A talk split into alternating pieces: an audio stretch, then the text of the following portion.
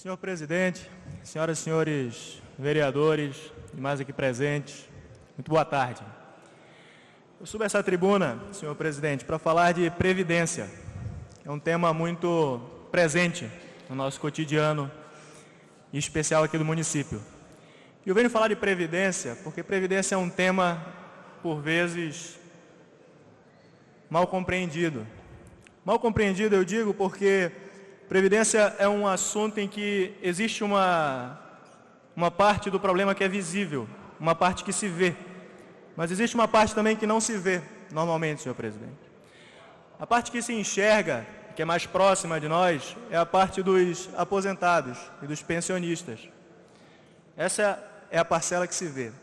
A parcela que não se vê são os 35% de contribuição suplementar que a Prefeitura do Rio de Janeiro paga sobre a sua folha para sustentar um sistema que estruturalmente não para em pé. 35% sobre a folha, sendo que lá em 2014, num parecer atuarial dado pela Caixa Econômica Federal, já se apontava que essa contribuição suplementar não era suficiente para garantir a estabilidade do sistema. Ela precisaria, naquela época, ser aumentada para 40%. E quando eu falo isso, eu digo porque é um problema contábil realmente, é uma questão matemática. A previdência, as pessoas precisam entender que ela é um sistema em que a massa de pessoas que trabalha custeia a massa de aposentados. A partir do momento que, por exemplo, na década de 90, você tinha seis servidores ativos para cada aposentado, supondo uma paridade de, de remunerações, você precisaria dividir cerca de 16,66% na folha de cada servidor ativo para custear o aposentado.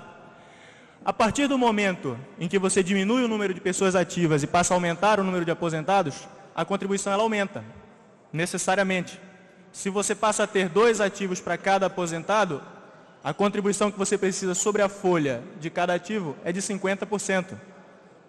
A partir do momento que a conta que você havia feito era para um benefício que se estenderia por 20 anos, mas a expectativa de vida é alterada e a pessoa passa a viver 25, 30 anos, isso muda a quantidade da contribuição que é requerida por parte dos ativos.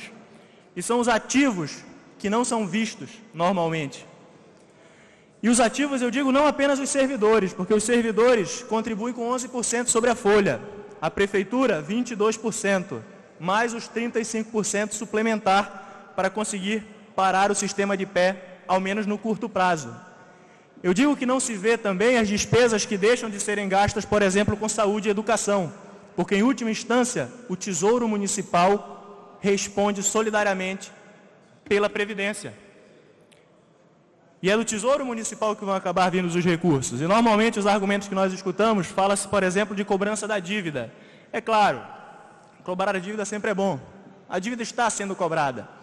Não é que existe uma pessoa sentada atrás de um balcão com uma pilha de, de contas a cobrar e que não sai de lá. A dívida está sendo cobrada, existem os devidos trâmites legais. Ninguém é que está falando de pegar um porrete e ir na casa do cara e arrancar dele um carro, os imóveis ou o patrimônio. Existe um trâmite legal e ela deve de fato ser cobrada. Mas a partir do momento que o problema é estrutural, a dívida ela simplesmente posterga. E quanto mais se demora para se atuar sobre o problema, mais custoso ele é. É um fato.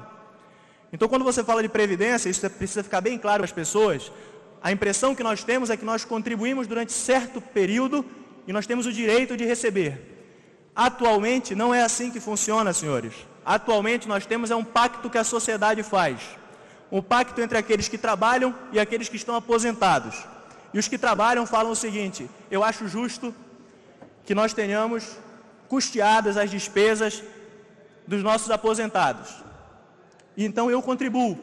Eu tiro da minha folha 11%, a prefeitura tira 22%.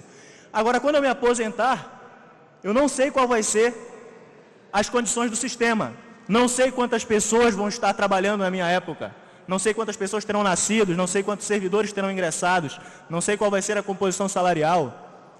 É importante que isso seja levantado. Eu fiz um requerimento de informação isso é bom que seja dito também. quando você trata de estudos atuariais, existem três bases que você precisa consultar. A primeira delas é a base legal. Você precisa saber a legislação que rege aposentados e pensionistas, em especial no município do Rio de Janeiro, que possui um regime próprio. A segunda base que você precisa é uma base cadastral. Você precisa saber a relação de todos os ativos, os inativos, os dependentes, as idades, para poder estimar qual vai ser o benefício que eles terão que pagar. E por último, você precisa de uma base atuarial. E qual é a base atuarial? A base atuarial é o que vai dizer para você qual é a taxa de juros, qual é o perfil de mortalidade da população, para que você possa, para que você possa de fato estimar a receita ou estimar a alíquota que você vai cobrar daqueles que estão trabalhando para poder tornar o sistema sustentável. Isso nós precisamos ter claro na cabeça quando nós discutimos, porque normalmente não se enxergam esses outros fatores. Ninguém está aqui para querer retirar enfim, prejudicar aposentados e pensionistas. Não é esse o ponto. Mas nós temos que ter muito claro que a conta sempre é paga. O, o erário municipal não é um buraco sem fundo. Então os recursos sairão de algum lugar. Hoje eles estão saindo de onde? 35% de contribuição suplementar que o Tesouro Municipal aporta para tornar sustentável, pelo menos no curto prazo, o atual quadro de aposentados e pensionistas. Esse é o custo. Nós podemos, por uma opção política, aumentar a contribuição suplementar. Podemos. Mas que fique claro que o dinheiro sai de onde? Sai de saúde, sai de educação, sai de transporte. Uma outra alternativa, nós podemos aumentar a alíquota de contribuição dos servidores ativos. Podemos também.